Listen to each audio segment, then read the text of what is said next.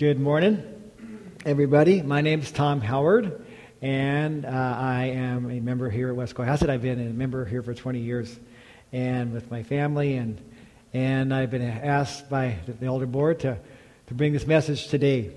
Um, and the reason being is, as Dale already mentioned, uh, Pastor Joe and his family are on vacation. They're in Texas, and where Nicole's family is from, and I'm excited for them to be to be on vacation. And I want to pray for the message today, and I want to pray for them as well. So let's just open the, the, the message in prayer. Thank you, Lord God, for your, your love for us and your presence here today, Lord Jesus. And it's a, it's, it's a pleasure for me to to study your word and enough to be able to try to teach it. And I pray, Lord God, in doing that, that your Holy Spirit uses that, that what I say is correct and true, and that it speaks to the people here. The Holy Spirit will use that. Lord, I pray, Lord, for Pastor Joe and his family, for safe travels, for restful vacation, and for their ongoing ministry to our church uh, when they return. Lord, we ask this in your precious holy name. Amen. So, in the, the text today is the last three verses of John chapter two. And uh, I... Um, Uh, and so I'll, and I'll just give a brief background to, to, to explain kind of where we are. Okay, so the book of John uh, was written by the Apostle John in A D eighty-five. Okay, the book's purpose is to lead its readers to saving faith in Christ. That's the purpose of why John wrote that book. Okay, the theme verse for John is in the book of John is John chapter twenty verses thirty-one, thirty and thirty-one. I'll read that. Therefore, many other signs Jesus also performed in the presence of his disciples, which are not recorded in this book. But these are written so that you may believe that Jesus is the Christ, the Son of God, and that believing you may have life in his name. The theme verse. He wrote these things, explained these signs. The disciples saw them. John writes about them, in order that the readers would accept Christ, have saving faith in him. So um, the, this is the fifth year that I've been uh, been teaching through the book of John. Okay, um, I've been able I've been asked to give one sermon a year for the past five years, and I followed the same thing that Pastor Joe does usually. This summer he's going through Psalms, a psalm here and a psalm there, but usually he goes through a book of the Bible, a verse at a time, a chapter at a time. Okay? Um, so, I want to briefly review what I've covered. Okay? First of all, probably if you heard me last year, you may not remember all everything I said, right? And maybe you weren't here last time when I spoke. Or maybe you were here and you don't remember if I was spoke last time. Okay? Uh, so, I want to review. So, three years ago, I spoke on John chapter one, verses thirty-five to fifty-one. And that was the account of how Jesus met his uh, five of his first disciples. Okay? Those being Andrew, his brother Peter, John, John the, the writer of this book, the Apostle John, the one who wrote the book of John, Philip, and his friend Nathanael. We haven't heard from any of the other disciples yet as, we call, as we've gone through John. So the account of John's first encounter with Nathanael has relevance to our passage today. In chapter one, verses forty-five to forty-nine, we read, Philip found Nathanael and said to him, we have found him of whom Moses in the law and also the prophets wrote, Jesus of Nazareth, the son of Joseph. Nathanael said to him, can any good thing come out of Nazareth? Philip said to him, come and see.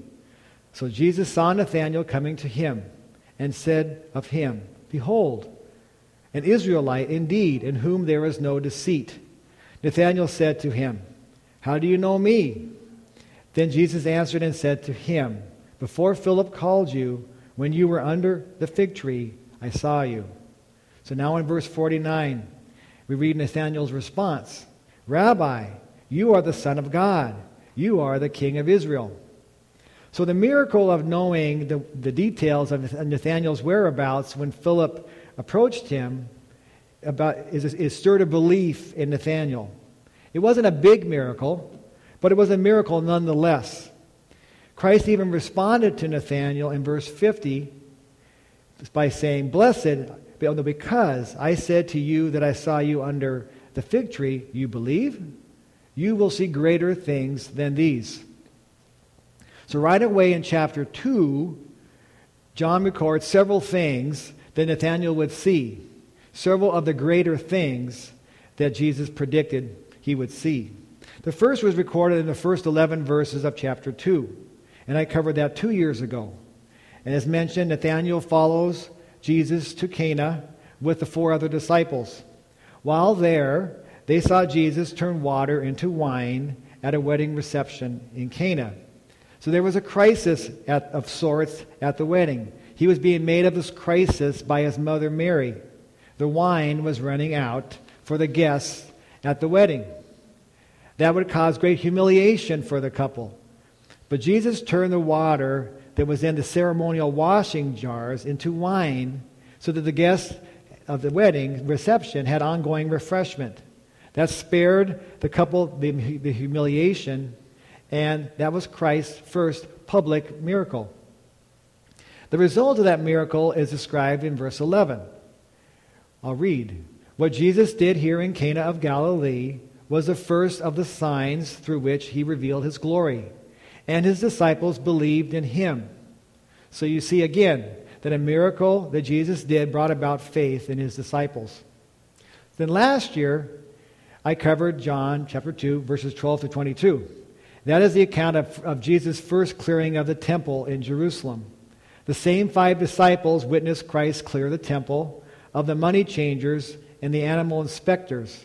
They were using God's temple as a marketplace. They were making money of it, making money out of that place. That wasn't the purpose for God's temple.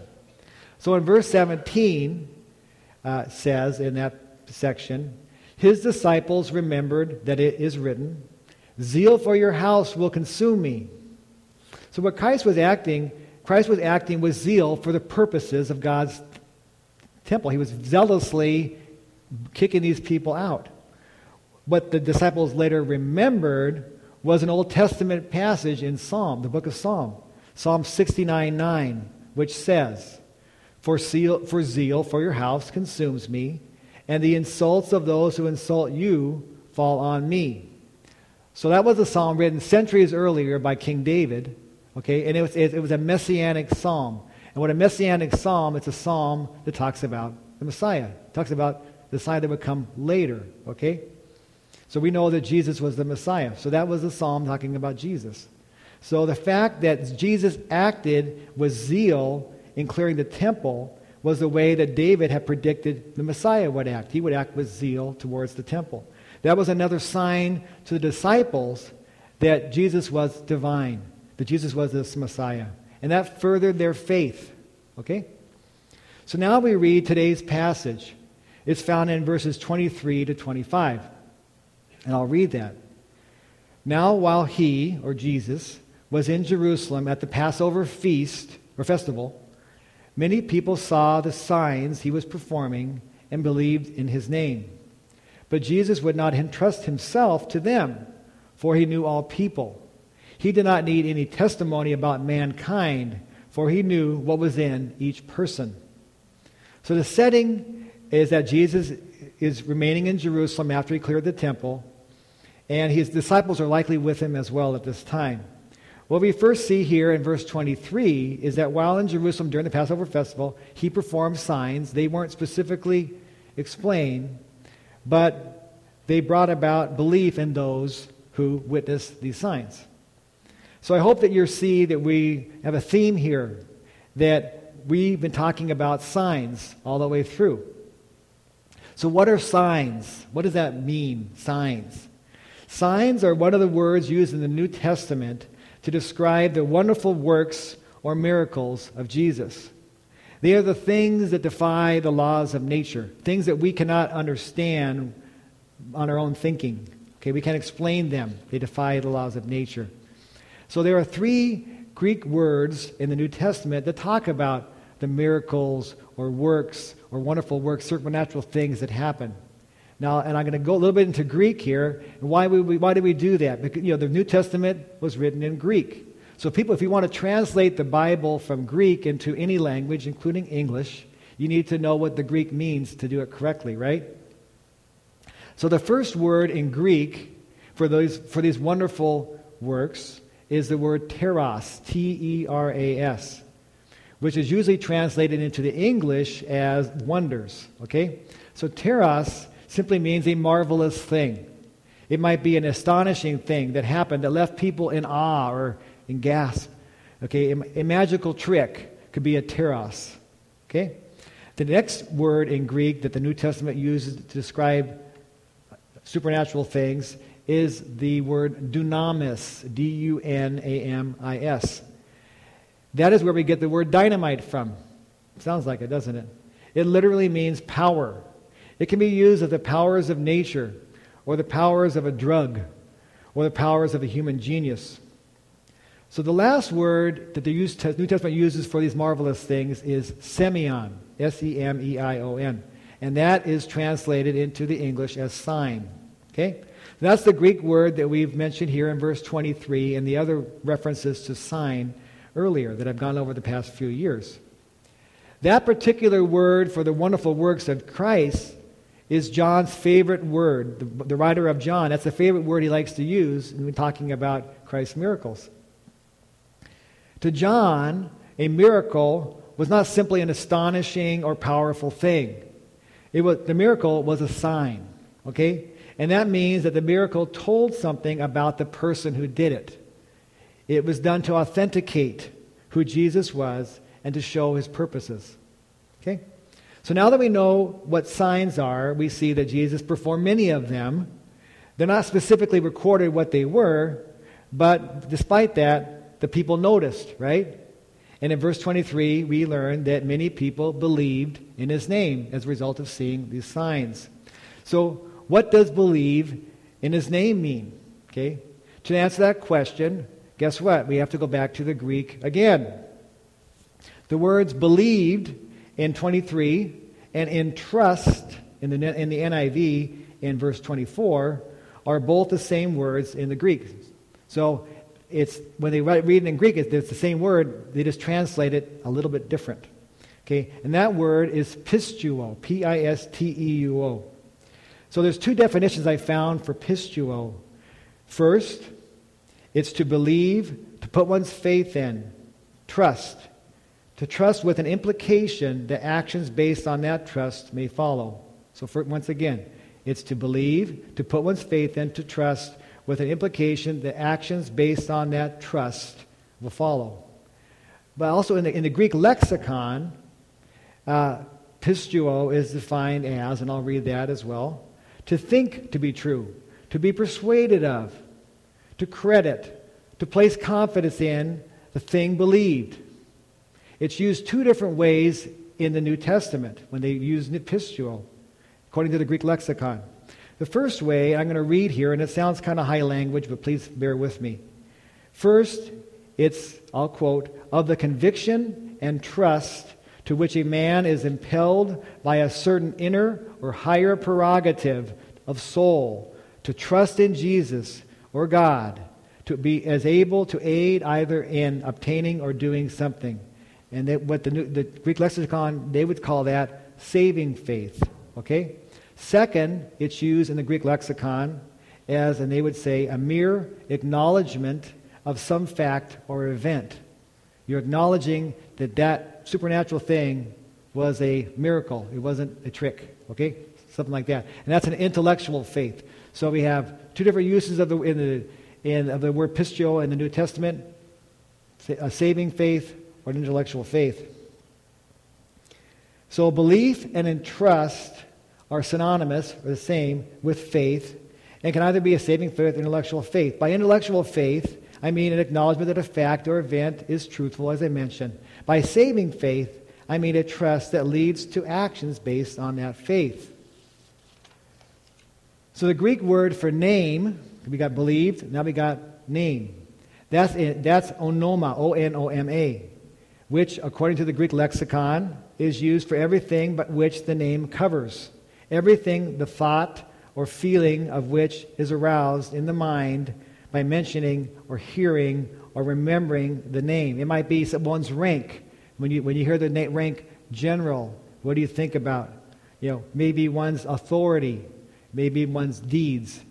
When you think of the word Messiah, what do you think about? Um, so, going back to verse twenty-three, those who witnessed the signs that Jesus did in Jerusalem believed in his name. They put their faith in Christ's authority. They put their faith in Christ's excellence or his deeds. So is this faith then that we're talking about a saving faith, or is it an intellectual faith? Well, there is debate among biblical scholars about that question. Okay? Some scholars would say that their faith was a saving faith, but Christ wouldn't entrust himself for their service. They believed in him. He didn't believe in them at least enough to trust them for service. We would believe that he certainly entrusted himself to his disciples, right? But he didn't to these people. There are many verses that in support of this uh, this opinion, but I'll go over one, and I've already read it before. The theme verse of the book of John says, "But these signs are written that you may believe that Jesus that Jesus is the Messiah, the Son of God, and that by believing you may have life in his name." Okay? So John wrote the book of John to have people accept Christ. And how did he do that? He wrote about signs that Jesus did and things that Jesus said to stir a, a saving faith in us. So why would then John write about signs that didn't cause a saving faith? So the people of that opinion would say that saving faith, they would use that verse and other verses to support their opinion. On the other side of the debate, of which pisteuo this is, are several scholars, both living and dead, that would say that the faith of these people in Jerusalem was a mere intellectual acknowledgement. Among these are John Piper, people we've heard our names, I'm sure. John Piper, Warren Wiersbe, John Calvin. Okay? I'll quote Calvin here. Their faith wasn't a, theor- a phony faith by which they commended themselves to men. For the Jerusalem believers here mentioned were convinced that Christ was some was some great prophet, and perhaps that he even ascribed to him the office of Messiah, who they widely accepted would be coming around at that time in history. But Calvin states, and I'll quote, "But since they did not grasp the Messiah's special office, their faith was ridiculous, clinging as it did to the world and earthly things. It was also a cold belief, a persuasion empty of any serious attitude of heart." Quite a difference, isn't there? So I'll leave that controversy alone for a while and move on to the rest of my text. I'm not here to try to solve that controversy. I'm not the pastor, right? I can't do that. Okay, so there is a belief in Jesus stated in verse twenty-three. Why then in verse twenty-four would Jesus not entrust himself to them? Why would he not believe or trust them back, right? This same concept is discussed in John eight, thirty to thirty-one. Even, I'll read that. Even as he spoke, Jesus spoke, many believed in him. To the Jews who had believed him, Jesus said, "If you hold to my teaching, you are really my disciples." So we see that it takes more than believing in his miracles for a person to be believed in or trusted by Jesus. Jesus is, belief in Jesus based on his miracles alone is a great beginning to our, our one's journey of faith. But there is more to that journey of faith that alone. There should be some growth in that faith that follows. So why would believing in a miracle have different results? For some, like the disciples mentioned thus far, it's a start to a faith journey that grows and grows in trust and understanding. For others, it had vastly different results. In this case, the result is that Jesus didn't entrust himself to these people in Jerusalem. He either knew that their faith or their pisteuo was intellectual only, or he knew that their faith, or their pisteuo, was saving faith, but he couldn't, wouldn't be able to trust them for service, like he trusted the disciples. Either way, believing in the miracles or signs of Jesus had different effects on those believing them. So now we'll look at the last statement. He knew what was in each person, in verse twenty-five. That is a statement that Christ proved over and over and over again in Scripture that he knew what people were thinking. He knew their intentions. Okay? He knew what they would do. He knew what they were doing. All kinds of things. I'll read three quick examples here. John four twenty-nine, he told the Samaritan woman at the well all the things that she had ever done. It really impressed her when he when he did that. In John five forty-two, he knew that the Jewish leaders did not have God's love in their hearts. And he knew that one of his disciples, Judas, was not a believer and would later and would later betray him. John six sixty-four. As mentioned, lots of other examples of that in the Bible. So Jesus knows the human heart. He knows that seeing is not always believing. Seeing is believing. We've heard that before, right? Seeing is not always believing. At least in the sense that causing a belief that actually changes us. So John four forty-eight, it says, unless you people see signs and wonders, Jesus told them, told him, you will never believe. Okay? The people that Jesus is referring to want his works. They want to see his wonder. They want to see his power. They want to see his teras. They want to see his dunamis. However, they don't want his word.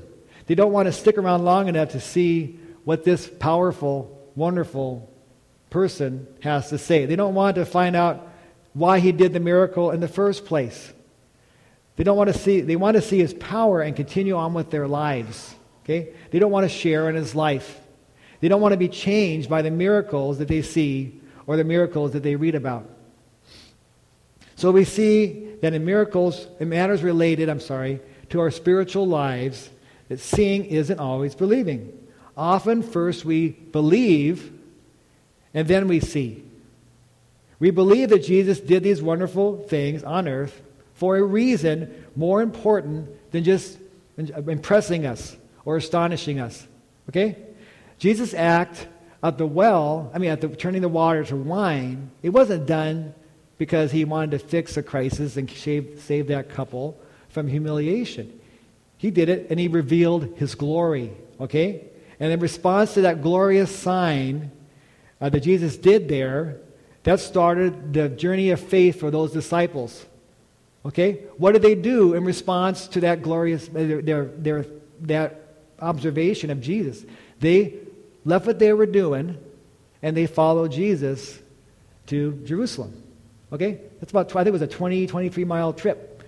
Okay, and they followed him from the wedding to Jerusalem, and they saw, who? Pretty cool things. They saw Jesus clear the temple. And now he's, they're probably seeing him do more signs here. That that belief, that started their faith. They saw the miracle. It started a journey of faith for them. Now, I want to give an example of this, of this believing and seeing, uh, that I think might be helpful. When you give an example, it sometimes is a danger of narrowing. People think, well, that's, when they think of this believing and seeing, this is what it's talking about. So I don't want to just want to give an example that I think is helpful, and but I don't want to limit believing and seeing to this example alone. But it's called observational selection bias. Who's heard of observational selection bias? Okay, I've heard the concept before, but I didn't know what it was called till preparing for this message. Okay, have you ever bought a car? You bought a car, and then you start noticing, wow. A lot of people have the same car I do. Okay? Wow. Or if you ever, you're, you're pregnant for the first time, and then, you know, you're a woman or you're a couple and you're, you're expecting, and all of a sudden you start seeing pregnant people everywhere. Okay? It's like everybody got pregnant at the same time.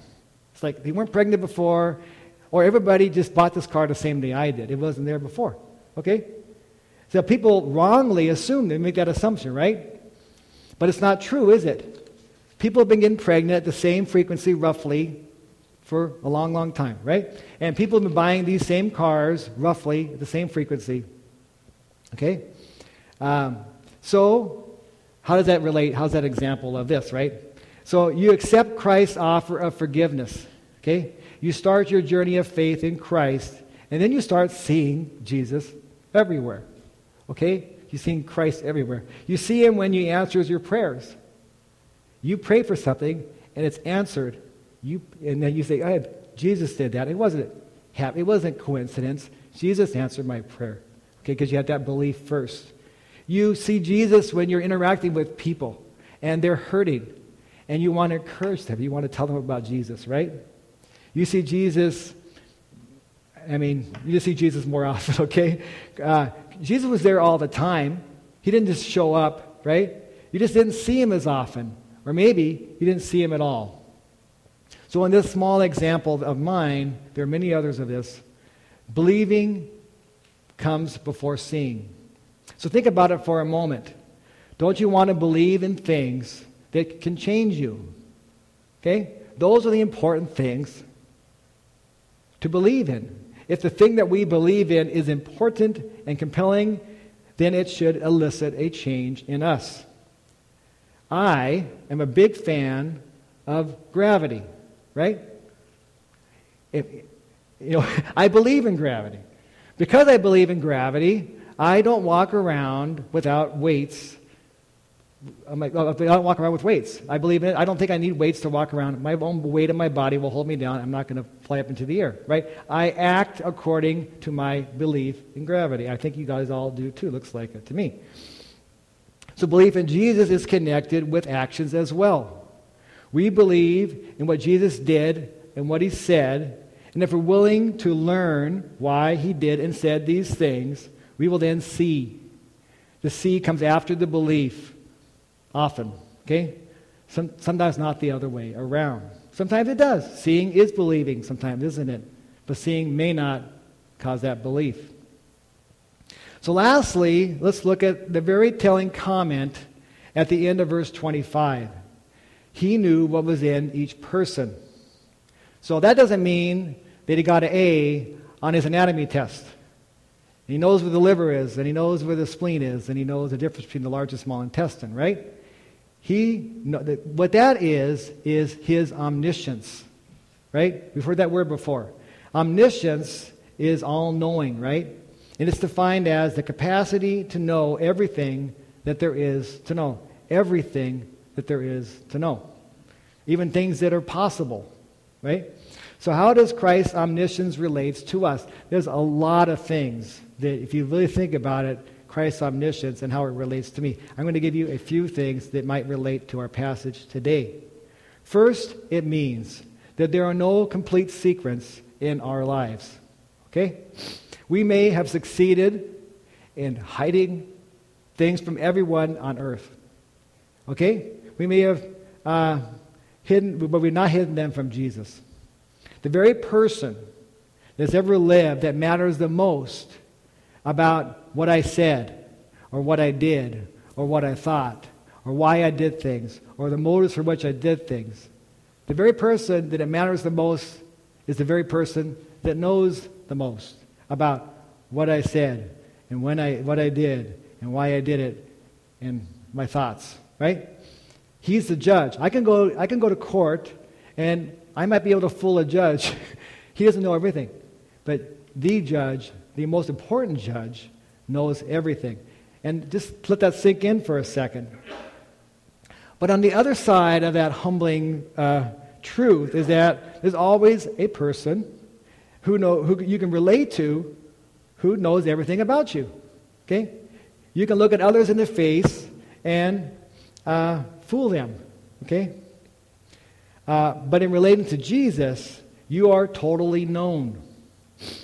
What your spouse or best friend knows about you doesn't compare. You are fully known by one person, Jesus Christ. So what, what does that mean? Because of that, you can always go to Jesus for help in knowing who you are. He knows who you are better than you do. Think about it. Okay? Isn't that what we want? We want to understand ourselves. You know, what is my nature? What is my purpose? Why do I do things that I do? Why do I act in ways or way that are not what I believe? Act in ways against my conscience, and so on and so on and so on. Important things that we can't answer, and we can't go to people and get those answers because they don't know us. Okay? If I went to an earthly counselor with those same questions, they would guess. I mean, they're smart people. They understand the mind better than, than anybody else on earth.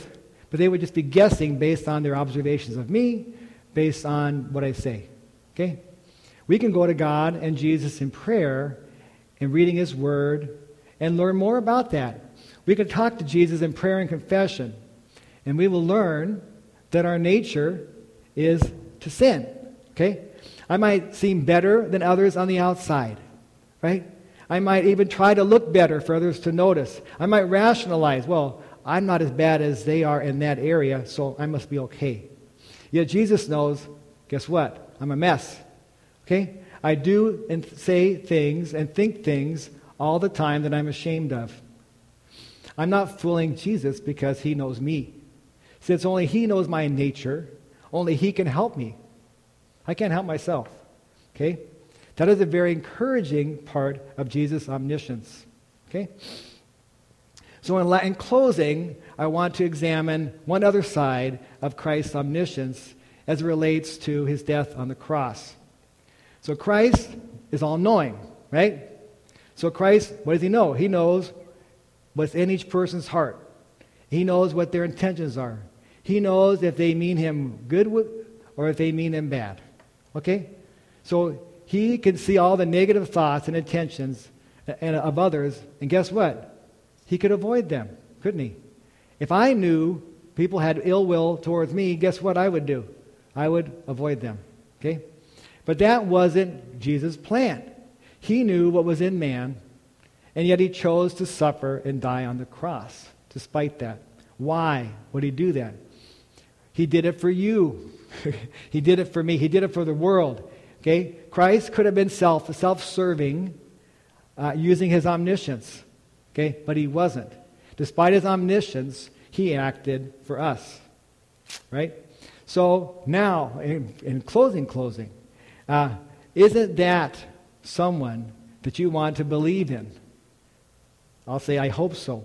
Isn't that someone that you want to learn more about? I hope so. Isn't that someone to believe in that it's worth making a change? I hope so. I'll close in prayer. Thank you, Lord Jesus, uh, for your love for us and your presence here today. Well, I just thank you so much, Lord Jesus, for the opportunity to study your word. And I do pray that your Holy Spirit uses it. Um, it certainly has been just uh, encouraging to me, Lord Jesus.